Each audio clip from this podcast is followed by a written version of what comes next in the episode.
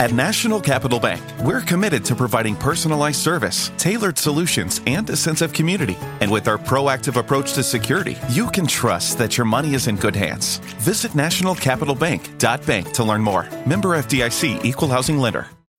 Whatever you're saving up for, a CD from Sandy Spring Bank lets you grow your savings at a guaranteed rate.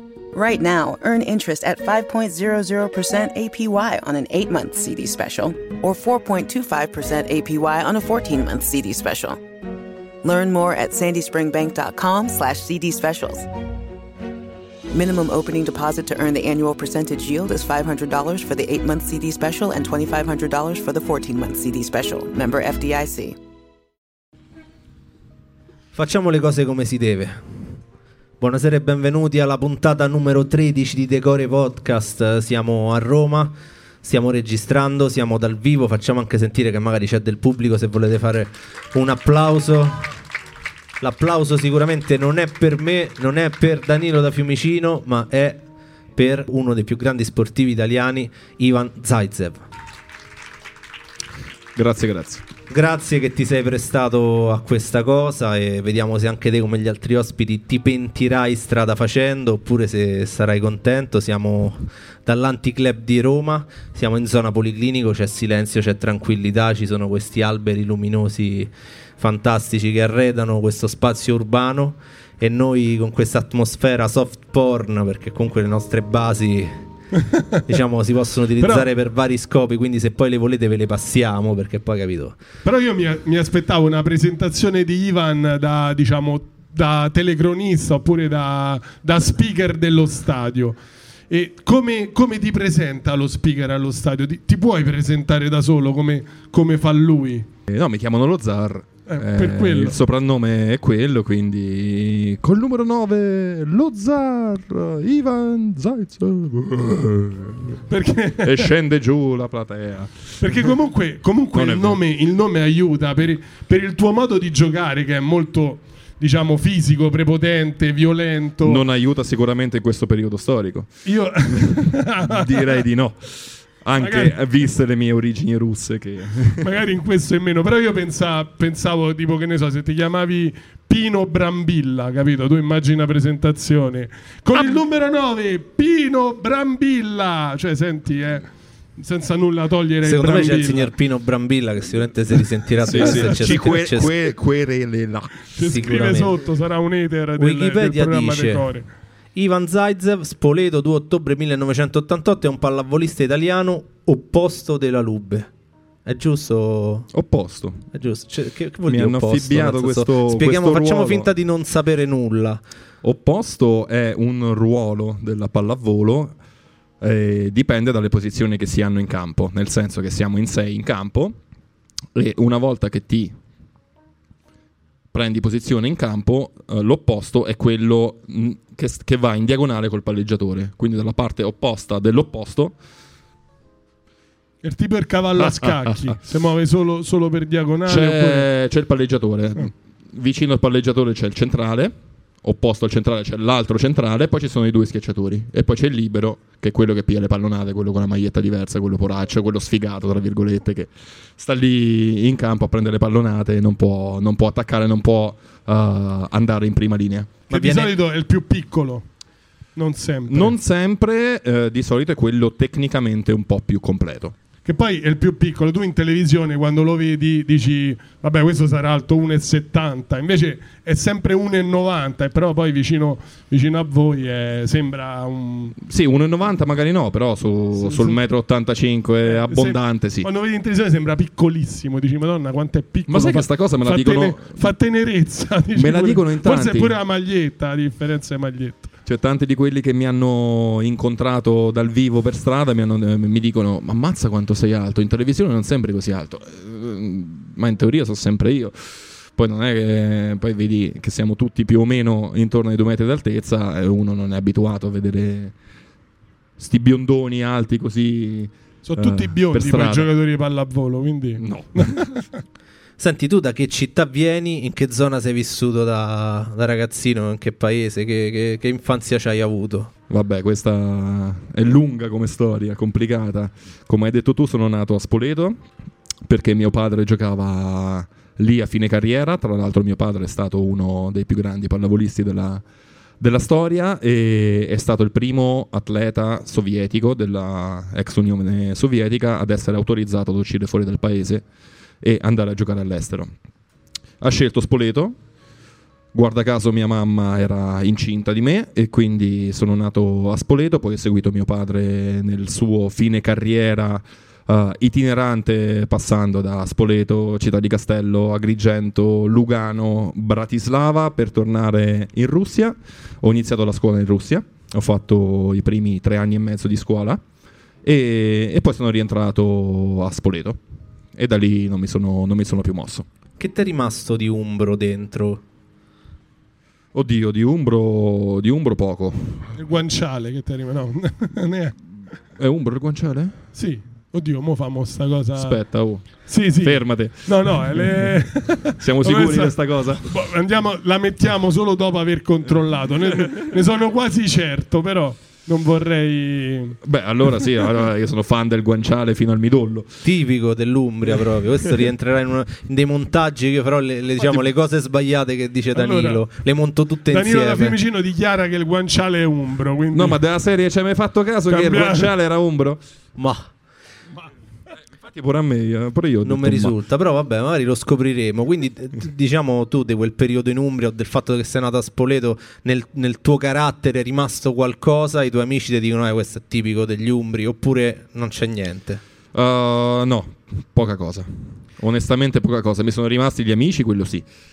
Uh, è quella la cosa, la cosa più importante. Eh, li vedo poco, però ci consigliano dalla platea la No, ci pizza al dicono, addi- pesto. no, ci dicono addirittura che il guanciale è abruzzese. Abruzzese. Vabbè, la- magari gli, ar- gli arrosticini sono pugliesi, che ne so, mo cambia- cambiamo tutto. Arriveranno a insulti dagli abruzzesi. Sì, sicuramente stiamo scatenando delle faide regionali. No, no, non c'è toccato al cibo che poi è finita. eh.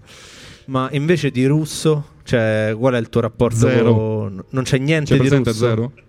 Zero? nel tuo carattere. Sono stato abbastanza tuo- veloce a risponderti. Neanche, No, no, no, eh, neanche noi- l'insalata russa ti piace. Che ne quella so, si chiama qualcosa. Olivier. Olivier. Que- Questa vi do su questa chicchetta. Che sembra francese. Culinaria. Olivier sembra francese. Perché era inventata da un cuoco che cucinava l'insalata russa a Napoleone Bonaparte.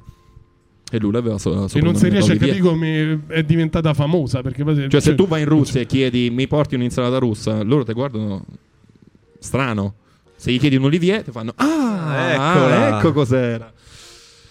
Però Senti- sì, di russo, di russo veramente poco. No, eh, ringrazio i miei genitori per eh, avermi mi sto in gobbì, eh, educato con eh, un'educazione abbastanza siberiana, mettiamola così, per, per fare una citazione. per citare il buon Nikolai Livin.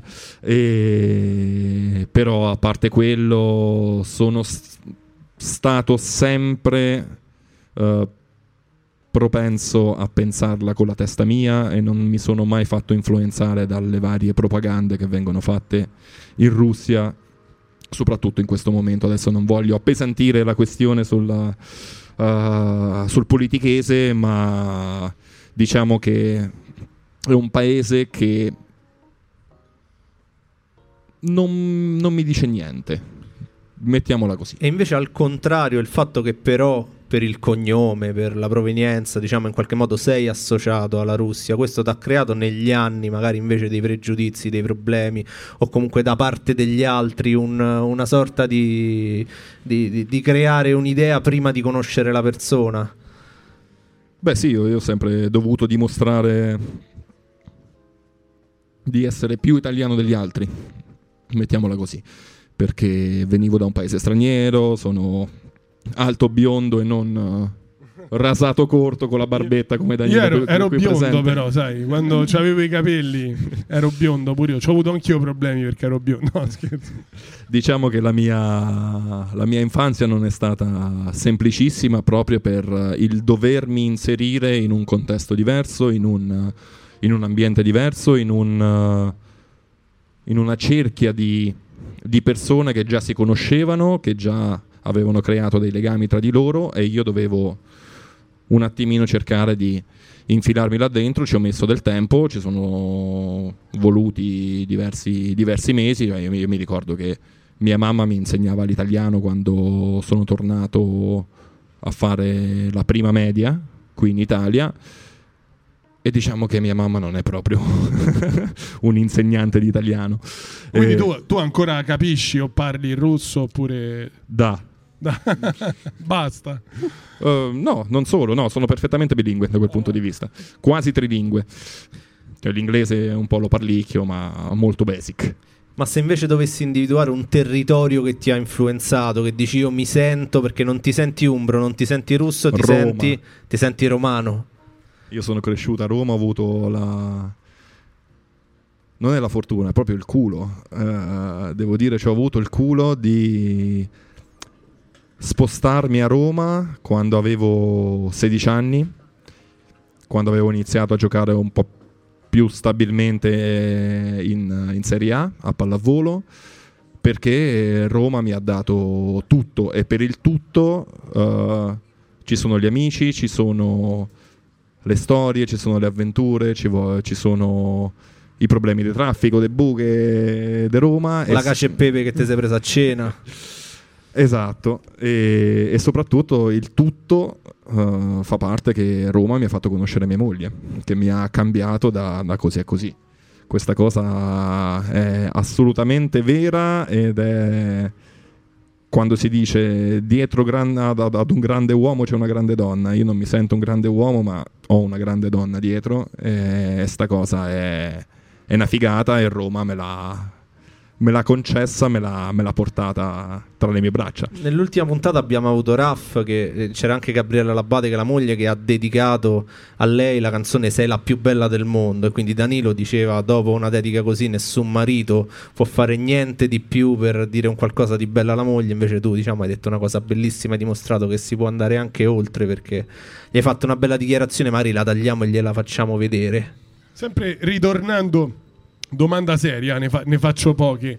Al discorso di prima, essere figlio d'arte, ne- soprattutto nello sport, ti ha aiutato oppure è stato comunque, diciamo, più, più difficile addirittura? No, adesso col senno di poi devo fare un discorso un po' più ampio, nel senso che uh, un genitore che toglie tutte le problematiche al proprio figlio, secondo me non, non fa il genitore fino in fondo, non aiuta fino in fondo il proprio figlio. Io sono stato, tra virgolette, lasciato da solo perché volevo essere lasciato da solo, ma uh, lasciato da solo vivendo i miei problemi, i miei percorsi e i- soprattutto i miei errori. E mi sono ritrovato da russo a dover dimostrare di essere più italiano di altri, da figlio d'arte a dover dimostrare di essere più forte di quelli già- mh, rispetto a cui ero già più forte. Quindi era una formazione caratteriale che mi ha aiutato ad avere il carattere che ho oggi, che poi ognuno può disquisire sul, sul quanto posso essere testa di cazzo, però comunque ho un carattere, ho una perché ho avuto un percorso non semplice ed è un pochettino la strada che da genitore vorrei cercare di far capire e spiegare anche ai miei figli, perché togliergli tutti quanti i problemi, risolvergli tutti quanti i problemi che si ritrovano di fronte, che possono essere tra la scuola, tra gli amici, tra lo sport o tra l'attività extrascolastica, secondo me non è molto educativo. L'avrei detto centomila volte, ci dici perché ti chiamano lo zar, che poi è un nome che fa paura, dicevo io oggi gioco contro lo zar, cioè a me già.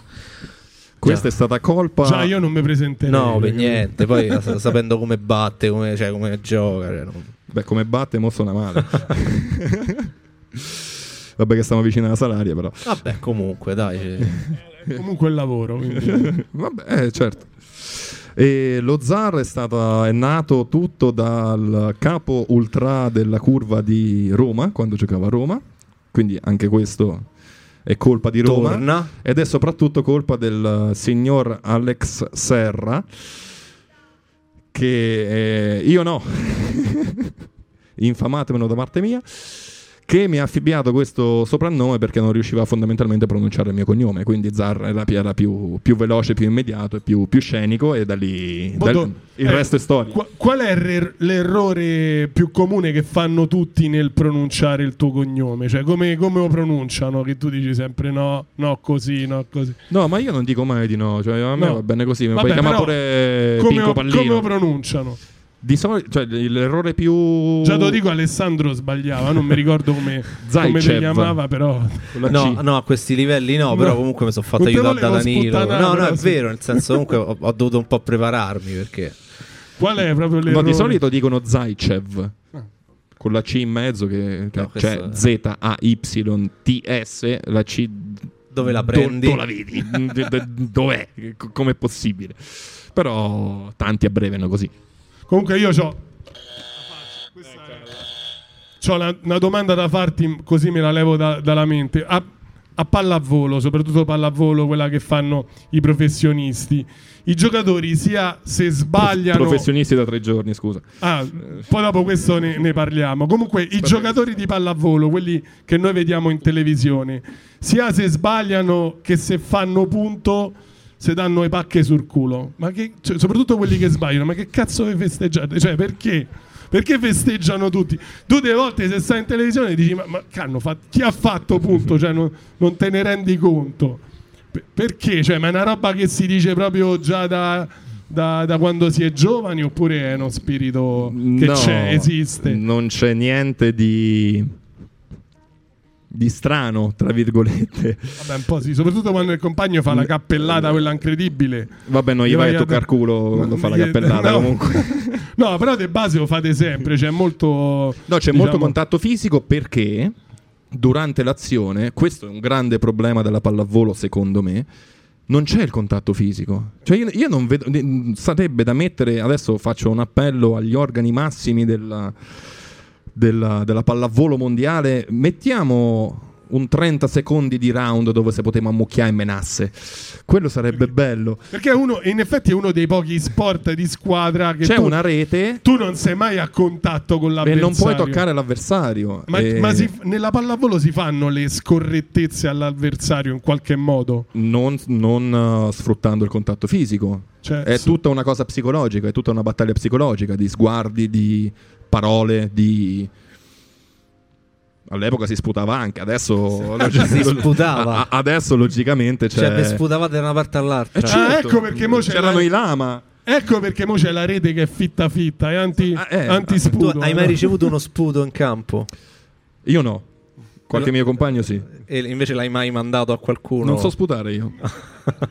Lui si sputa addosso. Però si se avessi saputo Però so sputare- parlare, so parlare. sì. Però sì, Fai c'è, trash talking c'è- tu. Sotto rete c'è tanto, mm, diciamo, con l'avversario si parla. Adesso un pochettino si è ridotta la cosa perché ci sono un sacco di telecamere che ti possono... Il VAR. non c'è la, la- la mano alla Cassano, capito? Insulti. Sì, vabbè, quelli sì, sì, sì, sì, quelli proprio abbondantemente. Più che altro eh, ci sono talmente tante partite che conosci talmente tanto bene ad un certo punto il tuo avversario che basta, se sei un attimino sveglio basta solo, bastano un paio di parole per, per mandarlo ai matti. E devi saperlo fare, perché se provochi quello sbagliato rischi di perdere. Se provochi quello giusto e ci riesci, eh, Va a tuo favore. è certo. Senti, poi di sport parleremo tantissimo e di pallavolo, abbiamo un sacco di curiosità da chiederti. Torniamo un attimo a Roma. Ti svegli domani nel tuo letto, ti guardi intorno e sei sindaco di Roma. Lo zar sindaco di Roma, cioè il primo, capito, il primo pallavolista sindaco di Roma, cioè comunque fa effetto, no? Ci vedrei tantissimo. Sì, con, con la fascia tricolore al Campidoglio. cioè, Sette il metri di fascia tricolore servono. io tipo, Già, già va, cioè, va, già va fallito il comune, solo per... Sono molto poco diplomatico io. Eh, Ma infatti poi probabilmente Cioè, perdere- durerei- la mia carica durerebbe veramente una, ca- Dureresti una carica po- lampo così. dureresti poco, però avresti lo spazio e il tempo di fare una cosa per la città o per te o una cosa che ti è rimasta qua, che ne so, riempì la città dei campetti dei volley, non lo so, un qualcosa che cioè, la- o e- elimina il traffico in qualche modo, risolve il Eh, ma problema dei rifiuti, ma so. come fai? Eh, no, eh, Come ma fai? tanto siamo nel mondo dei sogni, però ma qual Roma è bellissima così com'è, ragazzi. tu non la cioè- cambieresti. Io mi sono innamorato di questa Roma. C'ha un sacco di difetti, però. Allora, se vuoi lasciare le cose come stanno, saresti il sindaco perfetto. Quindi probabilmente sei il candidato votatemi, perfetto. Votatemi, Votate lanciamo, zar. lanciamo la campagna. Basterebbe dirgli assessori, guarda, se lavori male, pina pizza da parte del sindaco. Vabbè, ma le, me- min- le minacce Cioè- fisiche funzionano poco, secondo me. No, vabbè, se, se- se ci fosse una cosa da cambiare, sì, forse questa cosa che hai detto tu, Ale. Mm, Perché è un sogno romantico, quello della visione che ho del, del basket americano, del vedere tantissimi ragazzi che escono di casa, che scendono, che chiamano i loro amici eh, dalle finestre ancora eh, e non usando i cellulari che vanno lì, che suonano al campanello e dicono eh, scusi che Mario può scendere a giocare e vanno a giocare al campetto dietro casa e, dei playground e eh, vederci un campetto da pallavolo invece che da basket sarebbe veramente figo. Che poi ci raccontavi a cena che la pallavolo è diciamo lo sport col maggior numero di iscritti dopo il calcio, più del basket, Eh più de... quindi cioè, ce ne sarebbe de gente che Noi viviamo di tantissimi appassionati, di tantissimo sottobosco che coltiva questa, questa passione immensa perché si tratta di passione, perché non ti, soltanto la passione ti porta a diventare pallavolista fondamentalmente, a fare tutto il percorso, a farti eh, trasferte, ore e ore di allenamenti, partire dal, dal CSI, dalla, dalla Serie D, dalla, dalla Serie C e cercare di sognare e crescere eh, ed arrivare in alto ed è per questo che la nazionale di pallavolo quando uno arriva in nazionale è una cosa che ho sempre detto è bellissimo indossare la maglia azzurra perché tu rappresenti un movimento, rappresenti tutti quelli che sono sotto di te, che, sono, che non sono arrivati, che magari si sono fermati perché non gli andava, perché non avevano il campetto sotto casa o perché ci hanno avuto un infortunio, perché per altri mille, mille miliardi di motivi e tu rappresenti loro.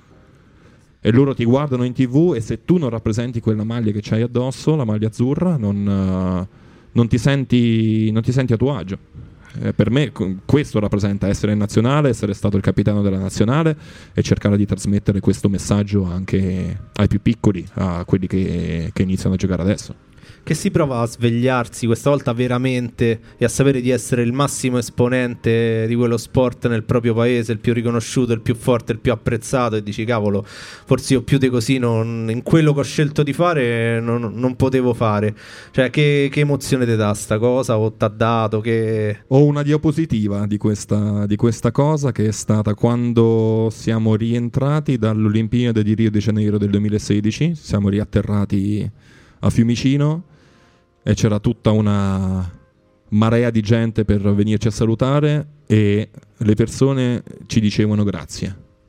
Quella è stata, secondo me, la cosa più bella perché vuol dire che se le persone ti ringraziano vuol dire che tu sei riuscito a trasmettere qualcosa di emozionante a loro attraverso le tue gesta sportive che poi per un comune mortale uno dice sì quello prende a pizza una palla sta lì c'è sta una, c'è sta una rete ci stanno un po' di gente un po' eh, e sei comunque tra virgolette un privilegiato però per arrivare lì a quei livelli lì devi aver fatto una marea di sacrifici ed essere ringraziato sentirsi veramente apprezzati dalle persone dopo quello che hai fatto dopo un gesto sportivo era bello era veramente bello Ma tu hai mai, cioè, sei andato sempre dritto sulla pallavolo sin da, mm, diciamo, dal- dall'infanzia?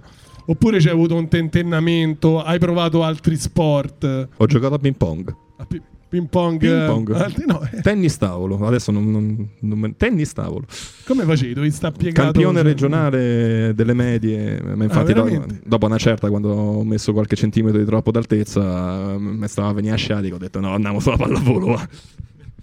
No, io da, da piccolo volevo, essendo cresciuto in Russia ancora per quei piccoli anni di scuola che ho fatto, tre, tre e mezzo, volevo fare il portiere di hockey, perché all'epoca la nazionale russa di hockey su ghiaccio era fortissima e il portiere aveva quella maschera fighissima con tutte le protezioni che si, si personalizzavano queste maschere che sembravano tipo Scream eh, piuttosto che altre cose. E, e mi piaceva quell'idea lì del- dello stare lì fermo a prendere le, le, le pallonate del- dei dischetti, dei dischetti in faccia. dei dischetti in faccia. A proposito dei ricordi decori, io questo voglio dire, ma il, il famoso ciuffo dello zar, tu questo qua, prima di, di una partita importante, te lo fai prima o dopo il riscaldamento? Queste sono le domande che... la Ma gente- io me lo cementifico la mattina della partita praticamente. Cioè sei partita a casa? No, vabbè, ma per fortuna ho i capelli che mi danno retta, sono talmente dritti che basta una, Ah, basta così. basta una, me- una mezza puntina Eh, di cera. pure io e. Danilo uguale, comunque Però- abbiamo lo stesso però tipo c'è di- Eh, ma vi, vi raggiungo, stessa prima o poi vi raggiungo. Anche nelle- nell'estetica, ne- nello sport, c'è stata un'evoluzione. Cioè, tu ti ricordi, magari anche, anche io, vabbè, faccio sempre l'esempio del calcio. Il calcio anni 70, anni 80 c'era tutta sta gente baffona, basettona, che comunque non curava tantissimo il look. Poi negli anni, più, più andavano avanti, più la televisione ha preso piede, più i giocatori eh, sono modelli oltre che, che giocatori. Questa cosa tu l'hai vista crescere oppure è stata sempre così finché hai giocato? Ma non, è- non era, non era studiata la mia, la mia cresta, diciamo così. È venuta fuori con, con la mia personalità. Perché io mi ricordo al mondiale la mia prima convocazione seria, tra virgolette, in nazionale ad un evento serio è stato il mondiale di Roma. eh, a proposito di Roma. eh, nel 2010 e avevo ancora i capelli abbastanza lunghi, un po' non curati, un po' così. Alla cazzo, mettiamola così. selvaggi. Sì, e... e poi vedendo che comunque dopo la prima convocazione nazionale riuscivo comunque a crescere da un punto di vista tecnico, a stare in campo, ad avere la mia personalità, uh, lì mi sono detto ma perché non me li taglio corti dai lati e mi faccio la cresta? E da lì un po' me la sono tenuta. È diventata un simbolo. Sì, insomma, è diventata un quello, po'. Sì, poi negli anni, nell'arco degli anni, ci ho, ci ho giocato un po' con i vari disegni, tutto il resto mi sono fatto un po' a volte prendere la mano. Eh, saluto Simone Alberti che mi faceva dei tagli fotonici e, e quindi me la sono portata un po' come, come segno distintivo finché non arriverò al vostro livello. Ma, ti- ma tipo quando vai parti con la nazionale c'è anche il barbiere della nazionale. Ma de che non ci abbiamo neanche il nutrizionista? No. Vabbè, No, sti no, cazzi no. del nutrizionista, però è barbiere che non ce lo mette. Cioè, no, Eh, il barbiere, se stiamo in Italia, convocavo qualcuno di mia conoscenza. Quando andate, quando, ecco, andate a fare i mondiali oppure le Olimpiadi fuori, chi, tra di voi vi tagliate Tu parti tagliato e arrivi tipo Tom Hanks in uh, Castaway. Perfetto. No, la domanda è questa: dicevamo che Decore vuole tirare fuori i racconti e le cose che diciamo hai più dentro. Se ti dovessimo chiedere un ricordo tuo da bambino, il primo che c'hai, un flash del piccolo con i tuoi genitori, una fotografia, un'immagine, anche proprio estratta dal nulla, che non ce deve avere un racconto, basta che sia un'immagine di te, te come ti vedi piccolo. Piccolo se sei mai stato piccolo, forse non Sì. sei mai stato piccolo, però Carnevale 1990, Lugano, Svizzera, tutti precisi, perfetti. Eh? Io che svuoto dal terrazzo di casa una busta che sarà stata boh, più grossa di me, dei coriandoli. Puoi immaginare bene che gli svizzeri non sono stati molto contenti a ritrovarsi il parcheggio invaso di coriandoli, anche se era, se era carnevale. E di conseguenza, diciamo che i miei mi hanno fatto una discreta sciampata. E quella era la certificazione che sei italiano, perché cioè subito hanno io volevo scoperto- festeggiare la hanno festa, scoperto raga, è festa, No, carnevale, carnevale, i, ca- eh, cioè, i coriandoli a carnevale. non Vabbè, ma è Comunque, carta, è mi hai dato, eh, dato non- un'idea per una nuova rubrica che da adesso in poi dobbiamo fare sempre, ovvero una cosa che dice tanto probabilmente della persona, di chi è, della sua crescita.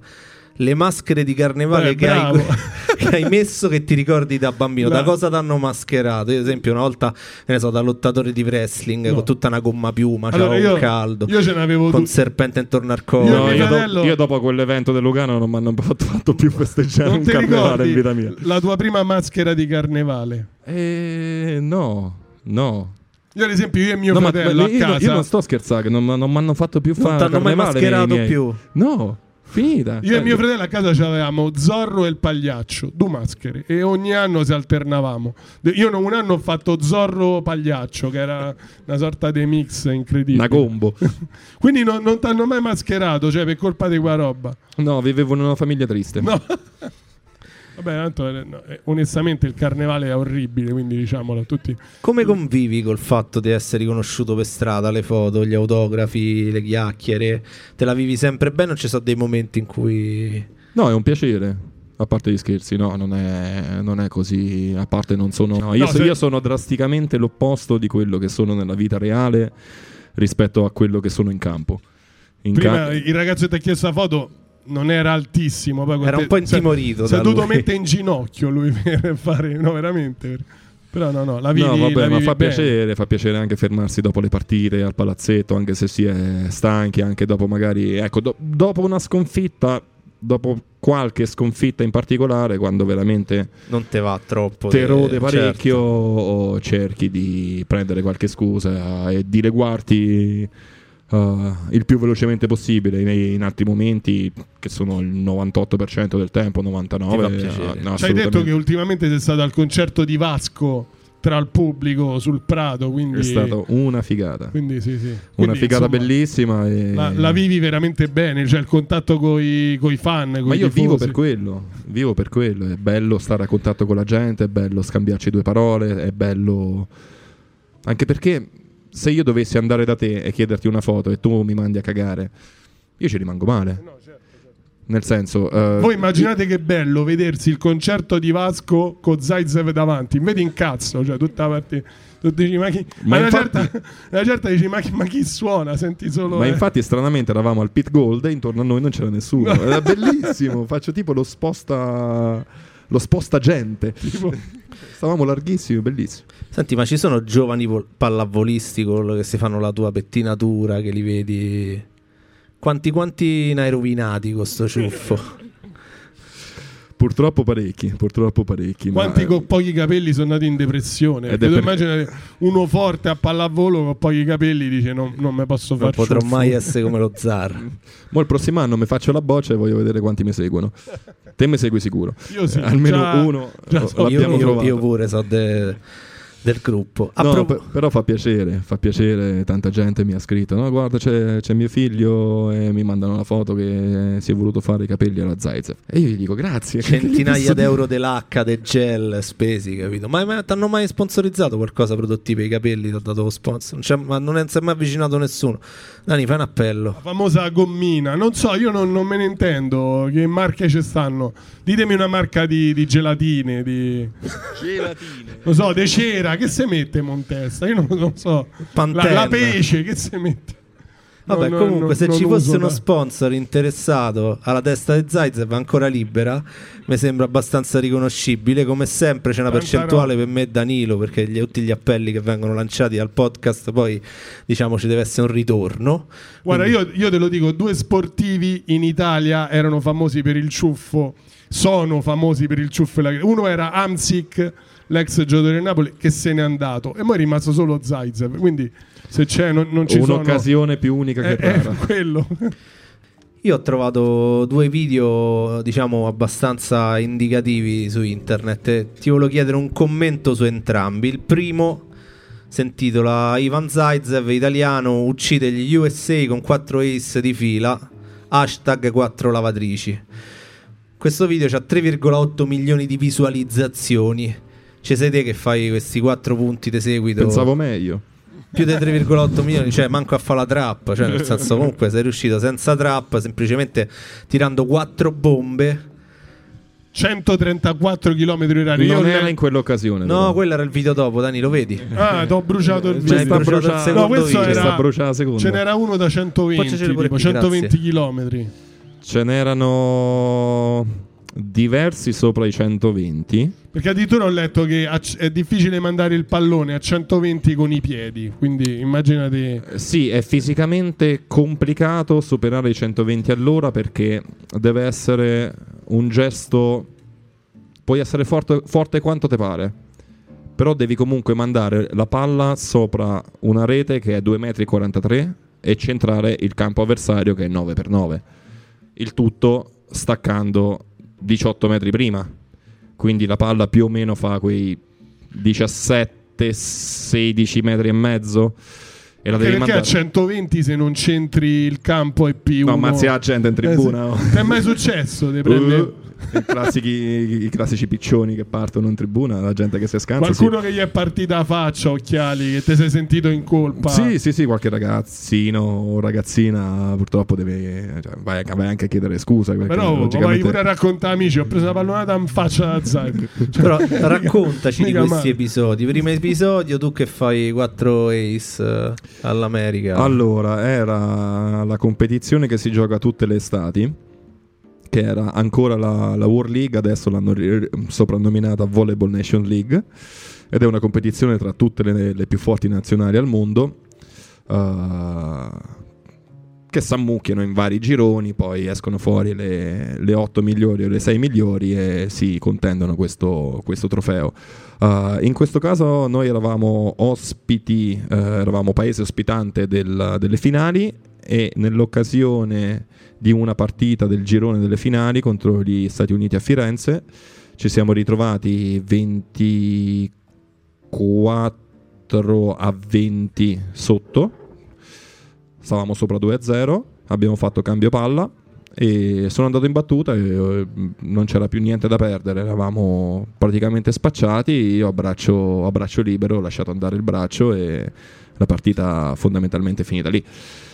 Facendo 4 ace di fila, tutti in varie zone del campo diverse. E fortunatamente la mia mano mi ha dato retta perché and- la- il pallone andava là dove dicevo io stranamente, eh, perché non sempre succede, perché non sempre faccio una battuta che dico, senti, la metto lì e poi magari va da un'altra parte, ci sta. Però in quell'occasione lì è stata, è stata una bella cosa perché ha minato la sicurezza psicologica degli Stati Uniti, della nazionale. Cioè, della serie, noi possiamo giocare forte perché era una nazionale veramente forte e anche nelle altre competizioni mondiali e olimpiadi ci siamo sempre scontrati con loro e devi sempre passare quello scoglio degli Stati Uniti. E... Però quella cosa li ha, li ha turbati nel profondo, secondo me, tant'è che questa cosa si è quasi ripetuta alle Olimpiadi qualche anno dopo, in semifinale olimpica, quindi una competizione molto più grande, molto più importante. Avevano il terrore. Cioè, Non lo so, io da un punto di vista, se dovessi romanzare la cosa, gente che era credo più di sì. dormito, cioè, quello, per Dopo, dopo la semifinale di- delle Olimpiadi sicuramente sì, non so dopo Firenze, ma il fatto di aver ripetuto più o meno la stessa cosa eh, vuol dire che, tu lo sai che che, sono dai la- riuscito a trovare una- un- uno spiraglio nella, nella corazzata degli Stati Uniti. tu dai lavoro a un sacco di psicologi, lo sai, perché tu mandi proprio in crisi i giocatori. e quindi- Ma dopo aver fatto 4 ace di fila, cioè la prima cosa che ti viene in mente è ammazza quanto so forte o ammazza il culo. Cioè, queste. Cioè, te- cioè, la prima cosa proprio dice perché 4 di fila a, a quei livelli è. No, lì per lì non te ne rendi conto. Lì per lì pensi soltanto ad esultare, anche perché la partita era finita con il mio ultimo ace. E quindi pensi su- subito ad abbracciare i compagni, perché comunque non giochi da solo. Va bene che sì. quando vai in battuta sei da solo, ed è per quello che mi piace la battuta. Perché sei lì da solo con te stesso contro tutta la squadra avversaria. Non c'è nessuno che ti. Che ti aiuta, anzi, c'è sta il pubblico che ti infama pure. Poi lì A me fa tanto tenerezza quello che entra solo per la battuta e la sbaglia. E, se poi, e poi lo fanno riuscire. Cioè, a me quella roba è tipo una metafora della vita perché è il, è il tuo momento e lo sbagli. Quella è tosta come cosa. E quella è brutta perché sei freddo, ghiacciato, esci dalla naftalina, ti sgrulli tutta sta polvere dalle spalle, entri dentro tutto bello gagliardo, tiri sta fiammata, boom, fuori in tribuna riesci. Vabbè, almeno...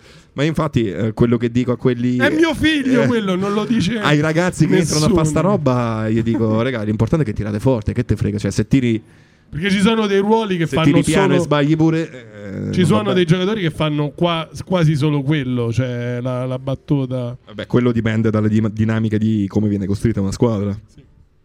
Perché il telecronista dice 4 lavatrici? Alessandro Antinelli. Li mortacci tu, Alessà, che te ne sei andato al calcio. Ci manca la tua voce, Alessà. E... Quattro lavatrici perché all'epoca, mi erano ricordo, pesanti. erano- quell'estate lì c'era, o forse l'estate prima, c'era con lui, con Alessandro Antinelli, a commentare le nostre partite l'attuale CT della nazionale, Ferdinando De, Gio- De, De Giorgi. E credo che la frase delle lavatrici possa appartenere addirittura a lui. Questa cosa non me la ricordo. Comunque, eh, da lì un pochettino ci siamo portati dietro queste lavatrici perché comunque quando arriva la palla sopra i 120 all'ora è pesante, è pesante, fai fatica a tenerla eh, e ti senti veramente una lavatrice che ti arriva addosso. E a proposito di velocità, il secondo video di cui volevo parlare è questo in cui sempre in inglese, in inglese dice Zaitsev serve a 134 km orari. È il nuovo record mondiale, punto interrogativo. Non so se è il nuovo record mondiale, però lo era? Cioè, in quel momento hai fatto il record mondiale Sì, che è stato e non ci credi nemmeno tu quando arriva, quando ti dicono la velocità, tu dici, "Ma è vero.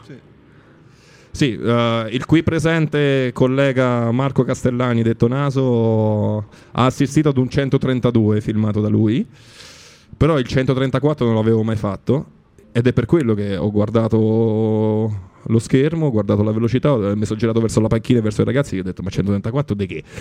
ma, ma come possibile? la patente. Ma anche perché non 134. ero andato per, per dire faccio il record mondiale, sono andato lì a fare una battuta normale, ero in campo, stavo Ti è giocando. uscita velocetta. Sì, mi è uscita sta fiammata e Ma, va eh, bene così. e to- a proposito, io, io penso al 134 km orari e ripenso alla palestra della mia scuola, che addirittura aveva il campo disegnato sul muro, perché la palestra era troppo piccola e quindi... pe- Cioè, hai mai tirato così forte in una piccola In palestra? uno spazio piccolo, no. Cioè, penso che la palla fa così. Sempre qui presente mi sta cercando di, di invitare a fare un CSI, una partita di CSI nelle palestre con eh, il campo a disegnato scuola- sui muri. A scuola c'era sempre, sì, a scuola c'era sempre la pa- e le palestre quelle ricche avevano gli spalti sopra, diciamo. Quelle, Cioè, c'avevano il muro e Sì, poi c'avevano- quelle da Poracci invece tu dovevi assistere la partita a 5 cm dal campo, ma fortunatamente non Ma ci c'avevi, potevi manco stare, cioè, c'era proprio solo lo spazio per le righe. lo, lo zar perché altrimenti faceva No, una brutta fine. quello, però prima di fine carriera devo pro- pro- provare questa ebbrezza per vedere cosa succede. Senti, ti va di parlarci del rapporto con la nazionale? No, se bevo poi è finita, mi querelano. Il rapporto con la nazionale, ti- te l'ho detto prima, per me la, la maglia azzurra è, è in assoluto una roba bellissima, una, ro- una cosa di cui andare fieri, una cosa di cui eh, parlare ai miei figli, il cantare l'inno di Mameli prima di scendere tra virgolette in battaglia, in una battaglia sportiva, ti dà, ti dà una carica, mi dà una carica incredibile perché per, co- per quello che ti ho detto prima tu rappresenti un movimento, sei lì con quella maglietta addosso e tanti, tanti ragazzi vogliono t- essere lì al tuo posto e quindi sapendo questo, una volta che tu sai questo, devi fare più del massimo, del tuo massimo per cercare di, di tenere alto l'onore di una nazionale. E dall'anno scorso, da metà estate, abbiamo fatto la famosa Volleyball Nation League con le finali in casa a Bologna, purtroppo non è andata molto bene e poi c'era il mondiale e il CT ha deciso di, di non convocarmi dandomi delle spiegazioni diciamo non proprio eh, che non si possono definire spiegazioni. Non avevano un senso logico. Io me ne sono fatto andare bene va bene così e ci siamo lasciati dicendo che eh, il CT mi ha detto guarda tanto c'è tutto un campionato da giocare il prossimo anno sei abbastanza vecchio tu giocati il tuo campionato, le porte della nazionale sono sempre aperte a chiunque. Io mi sono fatto il mio campionato quest'anno, siamo arrivati in finale scudetto contro ogni pronostico. Uh, purtroppo l'abbiamo perso, abbiamo perso la finale scudetto gara 5, però devo ammettere che ho fatto un campionato un otti- ad, ad un ottimo livello. E non mi è mai arrivata nessuna chiamata né dal CT né da, da nessun rappresentante delle squadre nazionali per dirmi guarda puoi stare tranquillamente a casa perché abbiamo fatto una scelta in questa direzione, bla bla bla bla bla, niente, zero chiamate, zero cose, quindi è un po' quella la cosa che mi fa rimanere male. Tu puoi fare una scelta, assolutamente, però da un punto di vista umano cerca di spiegarmela, di farmela capire, digerire dopo 12 anni di nazionale, dopo che sono stato il capitano, dopo che uh, ho dato tutto quello che ho dato, ci ho lasciato anche un ginocchio in nazionale. Tu mi tiri fuori dalla squadra senza darmi una spiegazione, è un po' quella la cosa che mi ha, mi ha, mi ha fatto lasciare un po' così con l'amaro in bocca. Poi per carità, mi, mi, godo l'estate libera, mi godo i figli, finalmente mia moglie era al settimo cielo quando non, mi, non sono stato convocato in nazionale perché 12 anni di nazionale implicano il fatto che noi iniziamo la stagione con il club a settembre, lo finiamo a maggio, quando finisce il campionato abbiamo circa una settimana di tempo libero e poi parte l'attività con la nazionale che finisce a ridosso dell'inizio del campionato con il club in cui hai una settimana, cinque giorni liberi. Quindi sei costantemente in attività e sei costantemente fuori casa con trasferte infinite e tutto il resto. E quindi, logicamente, io l'ultima vacanza con mia moglie da soli, noi l'abbiamo fatta nel 2013, che era il viaggio di nozze. E sono ma passati dieci ma anni. Ma solitamente le modalità sono sempre queste, cioè se ti chiamano bene, altrimenti non ricevi la telefonata. Cioè, è sempre così. Quando vedi che salgono su aereo, dici, ah, forse, forse io non vado. cioè, così funziona oppure nel mio caso sì. Pensavo che Nel mio fosse... caso sì, però... io pensavo che ci fosse una chiamata dico, guarda Ivan, oh, quest'anno non, non, vieni, però... Chissà. No, io ho saputo che io ero nelle convocazioni. Tu c'avevi pure la valigia poi, pronta, c'avevi ma, già la valigia fatta. Ma poi no, la valigia fatta no, però ero nei, nella lista dei convocati, poi magicamente sono sparito da quella lista. Però arriverò a scoprire cosa, Come è andata. cosa era successo. Ma, ma da, da, profano, se io vado su internet e cerco Ivan Zaitsev, esce Ivan Zaitsev scarpe. Cioè, sta cosa ce la puoi spiegare? Che io pensavo che eri un appassionato, un fan de, delle scarpe. Delle scarpe. Invece La classica sneakerhead. Invece c'è, c'è un'altra storia dietro. Ma io ci ho lasciato. C'è stata una polemica che è andata avanti per tanti mesi per la questione delle scarpe, come hai detto tu. Perché io ho preso una posizione fondamentale. E io quando prendo una posizione, diciamo che vado fino in fondo. E su questo poi ci ricolleghiamo al secondo brano della di quelle che vi ho dato perché sono testardo. Diciamo che se, se, devi dire una cosa la dici, cioè non è che te fai sì, problemi. perché il problema fondamentale era che la nazionale era obbligata ad usare un marchio di scarpe. Quel marchio di scarpe in quell'annata lì in particolare che poi è un marchio che fa ottime scarpe. Comunque hanno un background importante, non stiamo parlando di dello Scarparo de, de Torvaianica con tutto il rispetto no, per gli Scarpari dottor, di Torvaianica però, so, noi dottor Schulz occhio capito? ai no, Scarpari di Torvaianica che... però eh, il brand in questione ci aveva fornito quattro modelli che tutti e quattro davano problemi a tutti i ragazzi, non soltanto a me. Quindi io mi sono fatto portavoce di questa questione alla federazione e ho detto ragazzi, noi stiamo, siamo degli atleti, le scarpe sono un nostro strumento di lavoro che ci limitano nella nostra performance. Perché non possiamo scegliere noi liberamente la scarpa che ci è più congeniale? Certo. Se, magari, se, magari, a uno gli sì. vuole, vuole, giocare con le Havaianas con, Bravo, con l'infradito, gioca- giocasse con l'infradito. giocare infradito. Perché ci devi obbligare a usare quei quattro modelli che tra l'altro quei quattro modelli tutti quanti facevano abbastanza schifo e solo che l'hanno messa come problema di sponsor perché io all'epoca avevo un contratto con un altro brand e è passata come se tu fe- facessi una questione sugli sponsor sì. economica, anche giornali, titoli. Sembrava che tu ne facessi una Posso questione. Posso tirare di, fuori adesso dal cellulare, cioè, su, sui titoli c'è dal cellulare il contratto con il brand in questione che, che mi fa tuttora da sponsor. C'è esclusa la nazionale. Quindi tu non avresti comunque avuto problemi. Zero. Zero. Era su, una questione di principio. Sui titoli c'è scritto Zaisev non è andato in nazionale. Dove siamo arrivati? Dove siamo arrivati? Mi hanno revocato la convocazione. Sono passato per merda, mercenario, bastardo che pensa soltanto ai soldi per gli sponsor di qua e di là. Adesso siamo arrivati che le scarpe sono libere. Queste queste, sono soddisfazioni, capito? Eh certo. A me non me ne frega niente. Eh, eh, cioè, il cercare di migliorare il mondo in cui sei e lasciare un mondo migliore a quelli che vengono dopo di te, quella è la figata. Certo, certo. Ho letto un virgolettato tuo in relazione a questo fatto che non sei stato convocato in nazionale, che però dicevi io sono, sarò e sono il primo fan della nazionale italiana di volley, mi guarderò le partite con trepitazione da casa e ti farò alla grande, certo. nel senso... Non... Io non riesco a gufare. Vabbè, quello... Non sono troppo buono da questo punto di vista, cioè non, ma non è questione di essere buoni, è questione del fatto di rispettare quella maglia, come ti dicevo prima, cioè È la nazionale. La Però nazionale c'è, c'è ancora uno, uno spiraglio per le Olimpiadi. Ma magari, ma magari. Eh, ma dipende tutto da- da- dalle mie prestazioni. Parla il campo.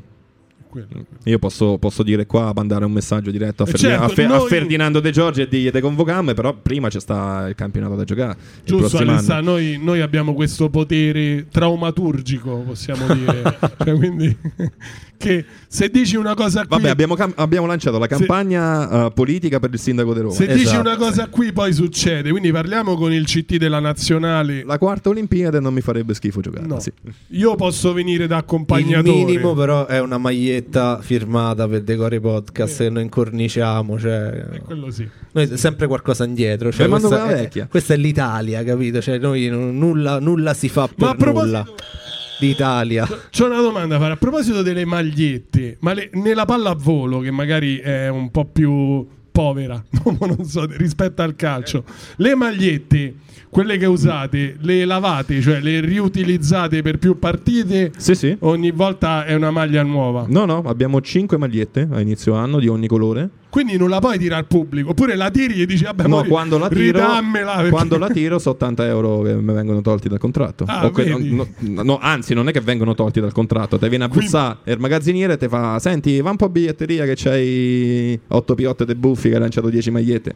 Pure a, Va un te, cioè, pure a te ti fanno questa cosa qua. Ma io l'anno de Perugia Quindi eh, le questo- lanciavo sempre, costantemente, ma anche in nazionale me ne facevano pagare. Quindi questo è un modo carino che ci dice che la maglietta è anciata. Perché Oppure io devo dare una piotta. Ma almeno i calzini. Vabbè, niente, se fate i bravi, una piotta, ma Vabbè, comunque la sacrifico per voi. dai. Comunque c'avete il magazziniere che lava le magliette con la lavatrice e si torna, capito? a- Sì, sì, sì, sì. Oppure sì, sì. Ci sono i a parte- classici sacchi neri, quelli giganti che vengono riempiti. No, io mi immagino non Zaiza dico, che, non torna- te dico che odori che ci stanno sul pullman quando apri. Questa immagine romantica di tu, di tu che torni a casa e ti lavi la maglietta da solo, capito? A mano perché altrimenti si Vabbè, questo era alle giovanili. Nelle giovanili sì. Nelle giovanili sì, era, era anche bello. Cioè, lo vedo anche con, Comunque, con se, mio figlio. Se lo, andate a, se lo andate a vedere, mh, diciamo, dal vivo, non gli chiedete la maglietta perché gli fate un danno, capito? Questo- No, no, fa- ve fate un danno voi perché io di solito sudo come una, una una nutria in calore. È abbastanza zuppa la maglietta quando me la tolgo. Senti, siamo in ambito sportivo e pallavolistico con tutte le scarpe proprio in tutti i sensi. E ci raccontavi a cena una cosa molto interessante, ovvero il riconoscimento della pallavolo a livello del professionismo.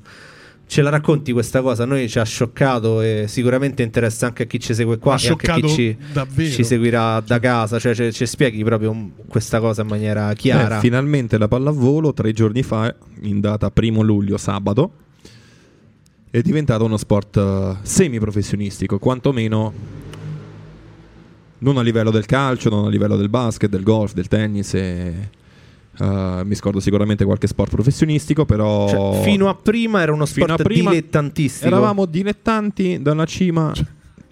Ma tu immagina se tu arrivi a Zaiza Cioè, io potevo- io potevo tu andare- sei un dilettante, cioè tu manco te potevi Vero, incazzare. pizza, te dai Cioè, che- non- ma no, no, perché tu gli stavi a dire la verità. Cioè. Ma Cioè, che differenza c'era? Cioè, mo parliamo di prima della modifica. Perché il calcio sì, il basket sì, pure il golf dicevi, no? Sì, e sì, perché sì, sì. la pallavolo no?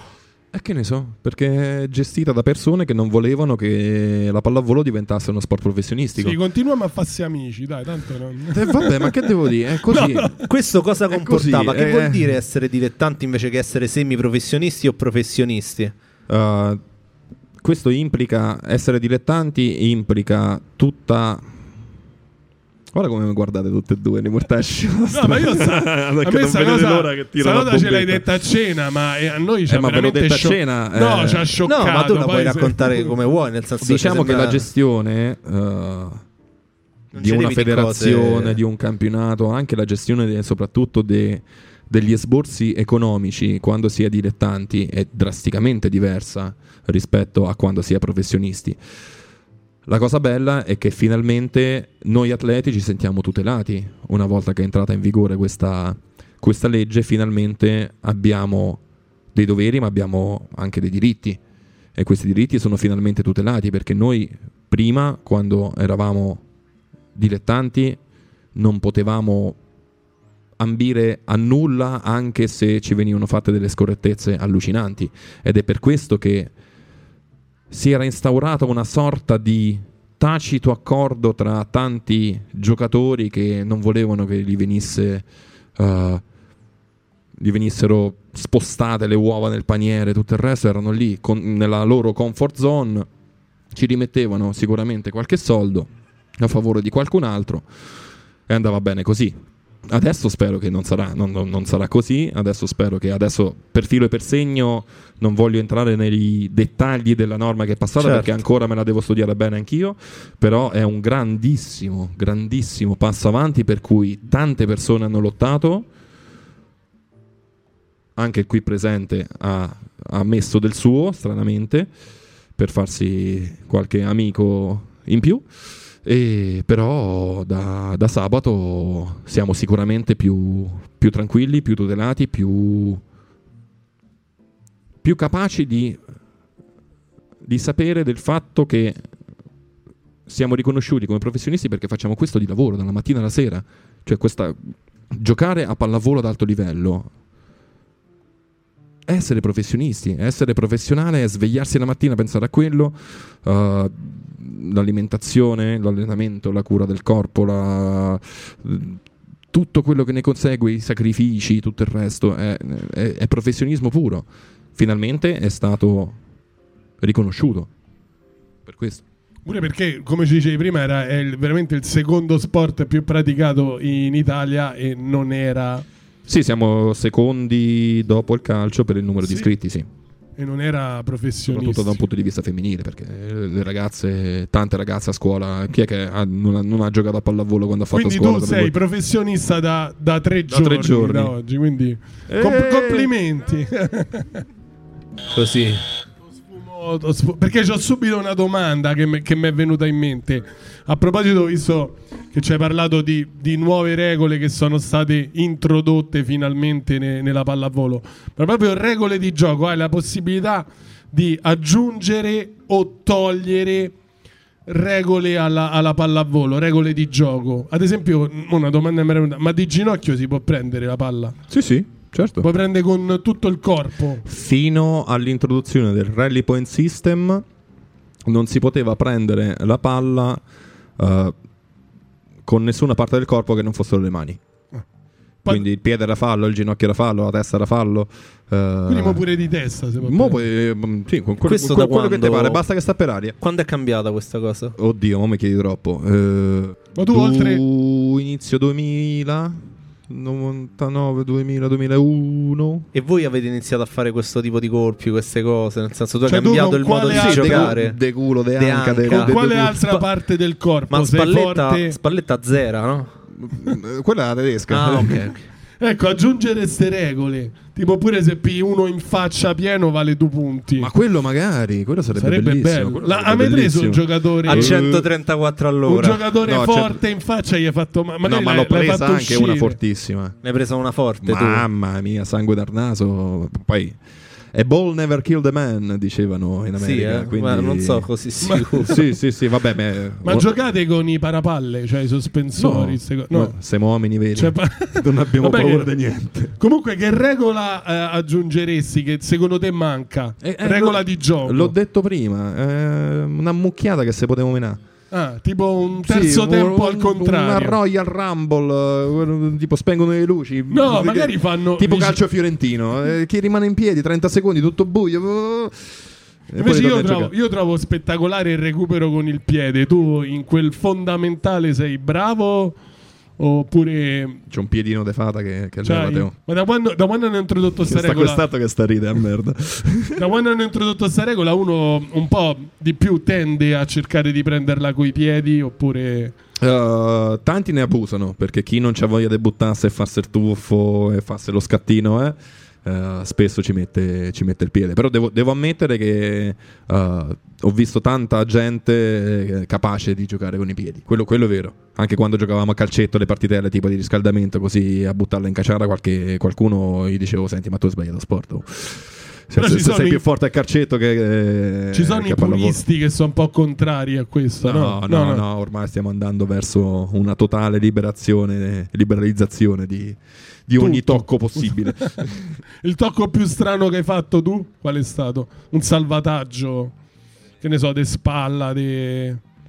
Uh, schiena. no, quello più strano, che tra l'altro era in una partita importante contro il Brasile, uh, mi è arrivata, ero ricezione, mi è arrivata sta bomba a non so quanti mila chilometri orari. Io ho fatto così per, per scansarmi, l'ho presa qui. E la palla è andata a finire nell'altro campo diretto eh, e ha fatto punto. contro il Brasile.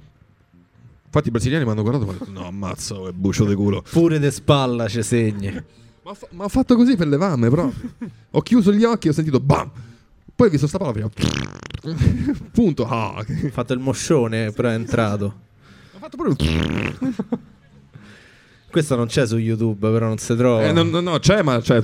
Non Ah, c'è, non non ha c'è fatto tante non l'effetto. Questo ha fatto 100.000 visualizzazioni, era più... Sì, sì, non, non- non valeva come i 134 all'ora. Senti, a noi non interessa solo l'Ivan eh, sportivo, ma ci interessa anche l'uomo che c'è dietro lo sportivo, e i suoi interessi, i suoi gusti. E quindi ti abbiamo chiesto di indicarci dei film decore. E Sì, Cioè- anche lì vi ho dato una lista, diciamo, striminzita perché. Iniziamo da uno che comunque pure lì quasi sottolinea il tuo attaccamento alla città, seppure è un racconto della città che viene fatto da molto lontano, con un Russell Crowe che interpreta il gladiatore. Massimo decimo meridio. Eh sì, è, è un po' quella mancanza uh, di Roma che si sente quando si è lontani da Roma.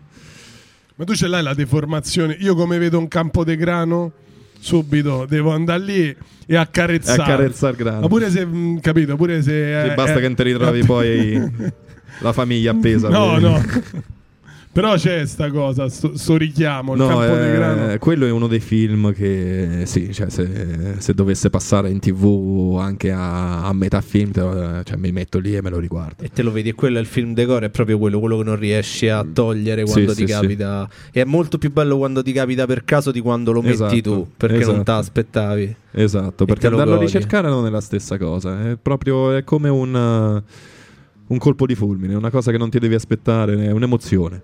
Un altro filmone che hai detto sono Le ali della libertà, preso da un racconto di Stephen King. Sì, le ali della libertà raccontano di questa storia fighissima, di un'ingiustizia, di un'ingiustizia che poi ha il suo, il suo messaggio che è fortissimo, a parte essere fatto, fatto benissimo, a parte essere recitato benissimo da Tim Robbins, vedi? No, però... è- ma mi sta a cuore come, come il pezzo che avete messo prima di Stairway to Heaven, che mi ricordava, e mi volevo inserire ma ho lasciato scorrere la musica, mi ricordava il momento in cui eh, ero piccolo e giocavo a beach volley d'estate, quando ancora non mi chiamavano in nazionale. Piccolo, non di statura, ma piccolo di età. Eh, ed era la prima canzone che veniva messa dal, dal DJ dell'arena del beach volley. E arrivavamo tipo alle 7 di mattina. Storditi ancora, magari qualcuno aveva fatto serata, magari qualcuno aveva sbevucchiato un po' troppo perché nel beach volley vale un po' eh, così, non c'è questa regola ferrea del, eh, della vita da, da atleta ed è bello per quello, sei sempre in spiaggia con i piedi nudi sulla sabbia eh?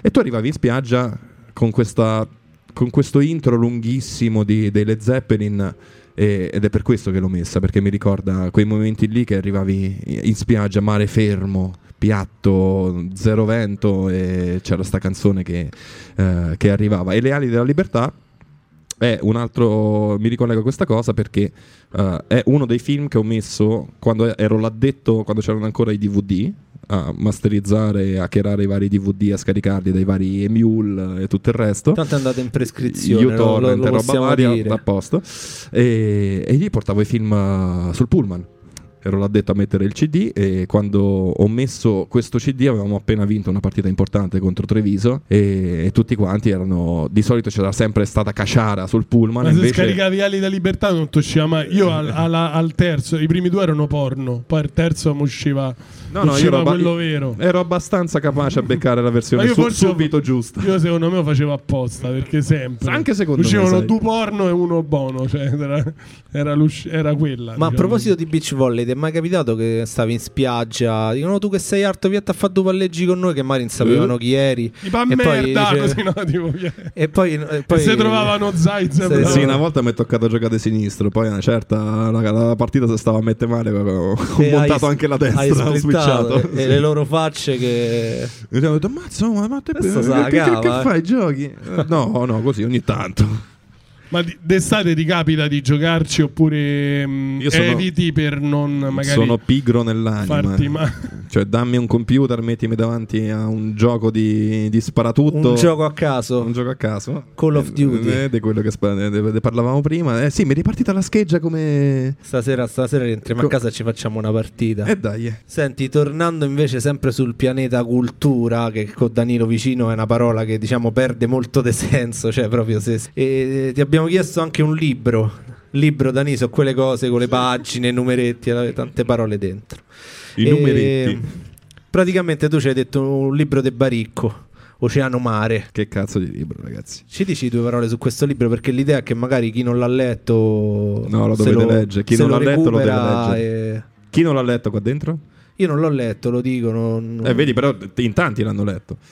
No, non l'hanno letto. Chi non l'ha letto? No, noi abbiamo un pubblico tendenzialmente ignorante, lo dico Eh no, vabbè, ma tanti non hanno alzato la mano, quindi...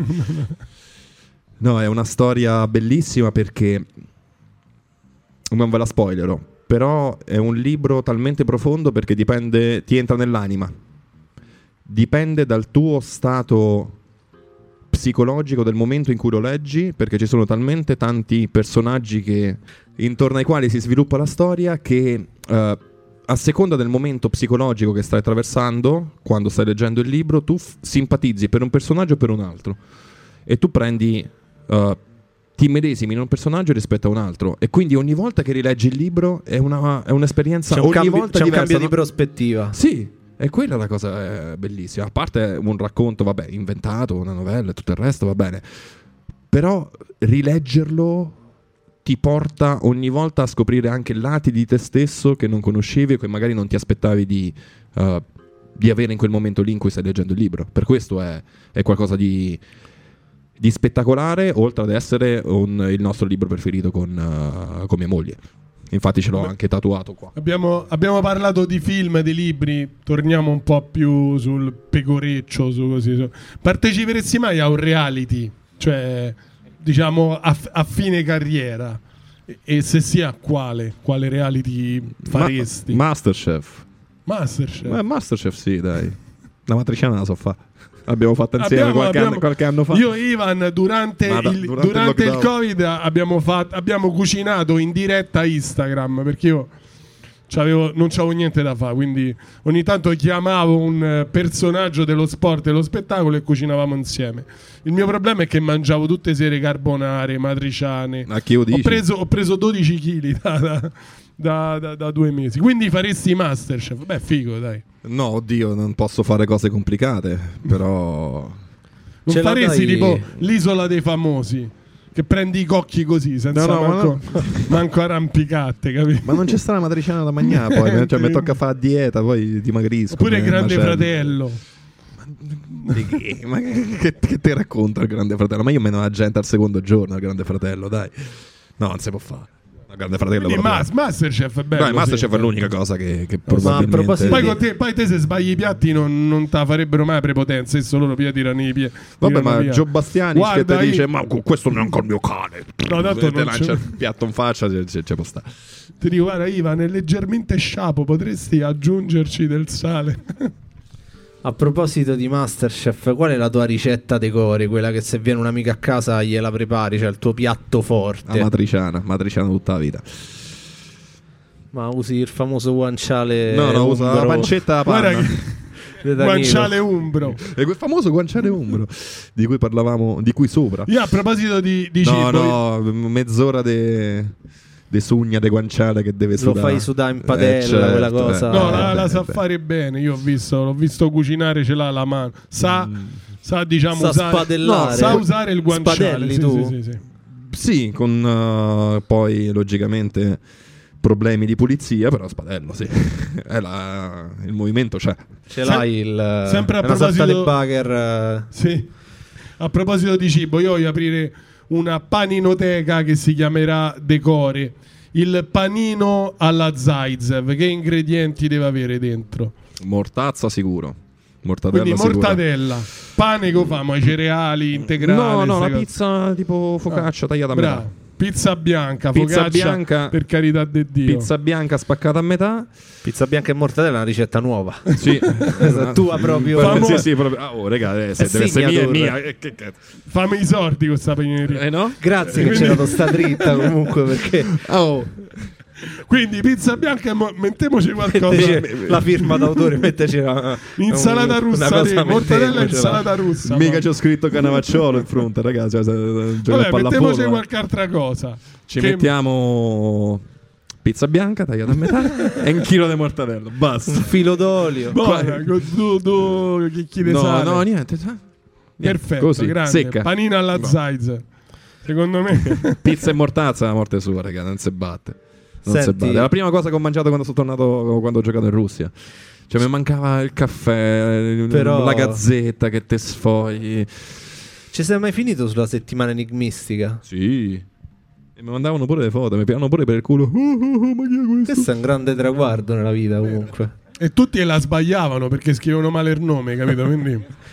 Era per quello che era Ma le, le combinazioni poi erano difficili. Senti, ma c'è qualcuno di cui tu sei f- super fan che vorresti incontrare ma che non sei ancora riuscito a conoscere? Che ne so, dici, il mio mito, che ne so. No, mito mito no. Anche lontano è una roba mm, Italiano, vo- estero, qualcuno che vorresti a parte dire Danilo, Danilo, ma- ma che- no. ma non me la sento. Ehm, no, sportivo no. Eh, porto nel cuore però una grandissima rosicata di non aver chiesto la foto a Michael Phelps quando l'ho incontrato al distributore delle Coca-Cola in quel delle Olimpiadi di Rio de Janeiro. Perché storicamente nel villaggio olimpico eh, la palazzina dell'Italia sta vicina da sempre agli Stati Uniti, quindi bazzicano tutti quanti gli atleti degli Stati Uniti. E io una sera avevo sete perché poi a Rio c'erano 18.000 gradi all'ombra, 18.000% di umidità, scendo giù di sotto per eh, fregarmi la classica Coca-Cola zero e mi trovo uh, Lochte e Michael Phelps tutti incappucciati che erano scesi anche loro. Però erano tutti incappucciati, era evidente che non si volevano non volevano che gli venissero ro- rotte le palle e ho evitato però E pensa che lui dice il mio più grande rammarico è non, è, non aver conosciuto Zaitsev, io sono sicuro, quindi è stata... È reciproca la cosa. Eh, sì. voglio, voglio sperare così. Ma invece pu- non te- puzza di cloro Phelps. No, sta cosa... Non lo so perché sono parato. Non mi sono avvicinato sta sempre- abbastanza. sta Diciamo che sempre- non ho un naso da Sta tartufo. sempre a mollo, quindi... Vuoi fare quella, quella tua domanda che io so- ultimamente ti ho fregato e che invece è bello Ah, che quella la faccia tu? domanda, quella domanda. Se potessi, se potessi scegliere un superpotere, quale superpotere vorresti avere? Cioè, un supereroe. Già, già lo sei, eh, perché tu hai la, La, la- super battuta. la battuta atomica. Il teletrasporto. Teletrasporto. E sai- qual, qual è il primo posto dove andresti col teletrasporto? Lontano. Parecchio lontano. Ma funziona, ma funziona anche tipo Dragon Ball che quando tocchi fai... Solo se sei Super Saiyan, se no non... E vabbè, su quello ci si I, può capelli, adesso- i capelli da Super Saiyan già ce l'hai. Adesso teletrasporto e ti ritrovi il ritiro della nazionale. Dice, che cazzo questo no, no ho convocato? Che sta a fare qua? Per tre secondi mi, volete- mi vorrei teletrasportare nella camera di Ferdinando De Giorgio e dire Oh, ah bella, ciao. Allora- E poi, e poi me ne mando indietro. no, poi sparisco, Ma basta. Gli facciamo... Non sarebbe male però. Ce l'hai un tasto. Io c'ho, io c'ho una domanda che tu hai, hai questo, mo non so perché l'ho scritta sta domanda, puoi anche Eccola. non rispondere. Tu hai, hai questo super schiaffone, diciamo, perché è veramente super. Questa è bella sta domanda, Eh. guarda, me, l'ha, me l'ha anticipata oggi ho detto ma... Que- forse è meglio C'ha la evitare. mano piccola. hai questo, vabbè, però insomma, c'hai Cioè, sta- non è molto più grossa della tua. veramente, vedi? veramente. Vedi? Una manina delicata, c'hai questo super schiaffone. Come fai a dosarlo nei momenti di intimità, capito? Quando Boh. non so, Vogliamo chiamare in viva voce pure- mia moglie? L'ho pure scritta questa cosa, non so. È la prima cosa che ho pensato, pare, è la prima domanda. C'è, Beh, c'è su, su questo possono rispondere loro. essa famosa, sta mano poi No, che, che- me- meno male può- che non c'eri. Eh, la famosa sta mano può essere più Può essere ferro o può essere più- ferro, più, quindi eh. scusa, non- non- l'ho fatta così per goliardia. Eh, vabbè, ma in intimità vale tutto. Mia moglie non si è mai lamentata. No, no, c'è anche un, eh, una vostra intervista doppia alle Iene che è bellissima, veramente. è Ma di molto- mortacci su, ma si ma- vede- ha attaccato gli elettrodi per, per simulare il si ciclo vede, mestruale. però si vede una forte affinità in quell'intervista, veramente bella. Ma meno male. Dieci anni di matrimonio che l'abbiamo fatti stanno, almeno sono serviti a qualcosa. prima non l'ho chiesto, a proposito di famiglia, tuo figlio, quello, quello più grande, qua- quanti anni ha? 8. 8 ed è alto 1 1,52. 1,52, 8 anni. Misurati ie- po'- ieri precisi. Un pochino hai saputo se un po' se la, se la scoatta ad essere il figlio di No, Ivan Zaid. no, anzi, No. anzi, anzi, la prima volta che cioè, se, se dovessi sentire che se la scoatta, fidate che gli faccio passare La voglia. la voglia di scoattare. No, anzi, lui da quel punto di vista è un po' come me agli inizi, nel senso che deve dimostrare sempre di più, è sempre quello più propositivo, sempre quello più positivo, sempre quello che tira in mezzo tutti. Anche a scuola me l'hanno detto, cioè, eh, erano arrivati tutti i ragazzi della, della, mh, della classe sua e 4-5 se le, se le prese e se le portati la convinti a fare pallavolo con lui. E stranamente a 1,60 gli danno retta, strano. perché- No, però con modi No. politici, senza menare gente, senza menare gente. No, anche perché è ancora, ancora un po' secchetto. No, però sta, sta venendo su veramente bene. No, no. Senti, il nostro prossimo ospite proprio qui dall'Anticlub sarà l'11 di questo mese, l'11 luglio, un grande presentatore TV. Lo vuoi annunciare te, Danilo? Avremo come ospite Tiberio Timperi, ragazzi. È un po', è un po' il nostro sogno, lo, lo diciamo. Il nostro fiore all'occhiello. Senza nulla togliere a Ivan. E quindi abbiamo il momento che Ivan Zaitsev deve fare una domanda a Tiberio Timperi. Ma non so come ci siamo arrivati. questo è il momento come ci siamo arrivati a sta cosa, però Ivan Zaitsev che fa una domanda al grande Tiberione. Che cosa gli domanderesti? Tutto, eh, puoi, puoi spaziare, poi te la prendi te la responsabilità. Noi, Eh, ma, noi ma- gliela- ma sempre, noi- te, te- te sei sempre quello noi- che lancia, la- lanci a mano, lanci il Noi- sasso e nascondi a mano. Noi gliela, gliela riportiamo. Eh, mm. Ciao Tiberio, ma in tutti questi anni di TV, presentazioni, programmi, perché non hai mai invitato un pallavolista? Non hai mai fatto un programma sulla pallavolo? Bella, bella, cioè veramente bellissima. Io gli avrei chiesto mille altre cose che gli chiederemo alla, no, anzi che gli chiederò alla prossima puntata. Quindi, no, ma bella domanda davvero. Bella. Insomma, Sentiremo cosa ci risponderà Tiberio. Noi siamo arrivati quasi alla fine di questa puntata di Decore Podcast. Non so se Danilo ha ancora qualche cartuccia oppure io hai finito. Ho tutte- quelle domande marzulliane, tipo se dovessi scegliere di non avere uno dei cinque sensi, quale... Questa roba che la tengo, dico, non so più che cazzo ti dico questa. Ci stiamo, la dico. beh, a volte vorrei perdere l'olfatto, quello sì. Ma- Ma non per colpa mia, eh. No, no, immagino. No, io di solito non puzzo. No, sento, niente, raga. Profuma tantissimo, quindi... Ti faccio la domanda con cui solitamente concludiamo il podcast. Non so se tu hai visto il film Hook Capitano Uncino. Mi manca. È la storia di. Eh, la nerd che è in Giordana. Guarda, Cioè, guarda il, tuo, provoca il- dei bu. il- il tuo migliore amico ha fatto... Se ne vuole, se ne vuole andare. Eh, ho guarda. capito, raga. Eh, ma io sparo a Call of Duty, mica sto a guardare Capitano Uncino la sera.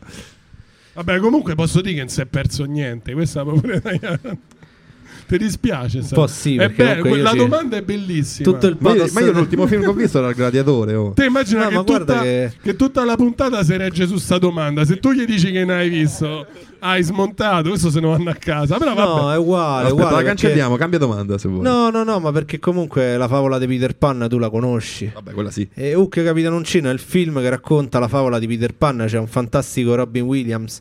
Cioè, un film veramente. Poi noi siamo quasi coetanei. Quindi in quegli anni è un film che comunque ha influenzato tanti bambini e ragazzi. Quindi io ti consiglio di recuperarlo, soprattutto vedendo i film che tu hai. Ho hai- visto che hai nominato Robin Williams. hai consigliato. E nel film, così come nella Ho favola, detto Robin, non ho detto Robby, perché stai ride? C'ha l'ansia de- del No, io, pubblico. io sto partito. Sarà gin tonic. Nel film, come nella favola, i pensieri felici servono a sollevarsi da terra, a staccarsi da questo mondo, diciamo, complicato e ad andare verso l'isola che non c'è, quindi in un ambito un po' più sereno, fantasioso. I pensieri felici in questo mondo sono quelli che ci aiutano ad addormentarci la sera, che ci ridanno il sorriso quando stiamo incazzati, che ci rimettono un po' al mondo. Quando sei nervoso, quando c'hai problemi, quando c'è qualcosa che non va, qual è il tuo pensiero felice? Il fatto di avere una casa ed il fatto di avere delle persone dentro quella casa che amo alla follia, che partono dall'inizio da mia moglie, dai miei figli. E quindi ogni volta che torno a casa, vedere le loro facce anche soltanto un, un bacetto sulla guancia da parte dei miei figli, piuttosto che uno sguardo incazzato di mia moglie, perché spesso c'è uno sguardo incazzato.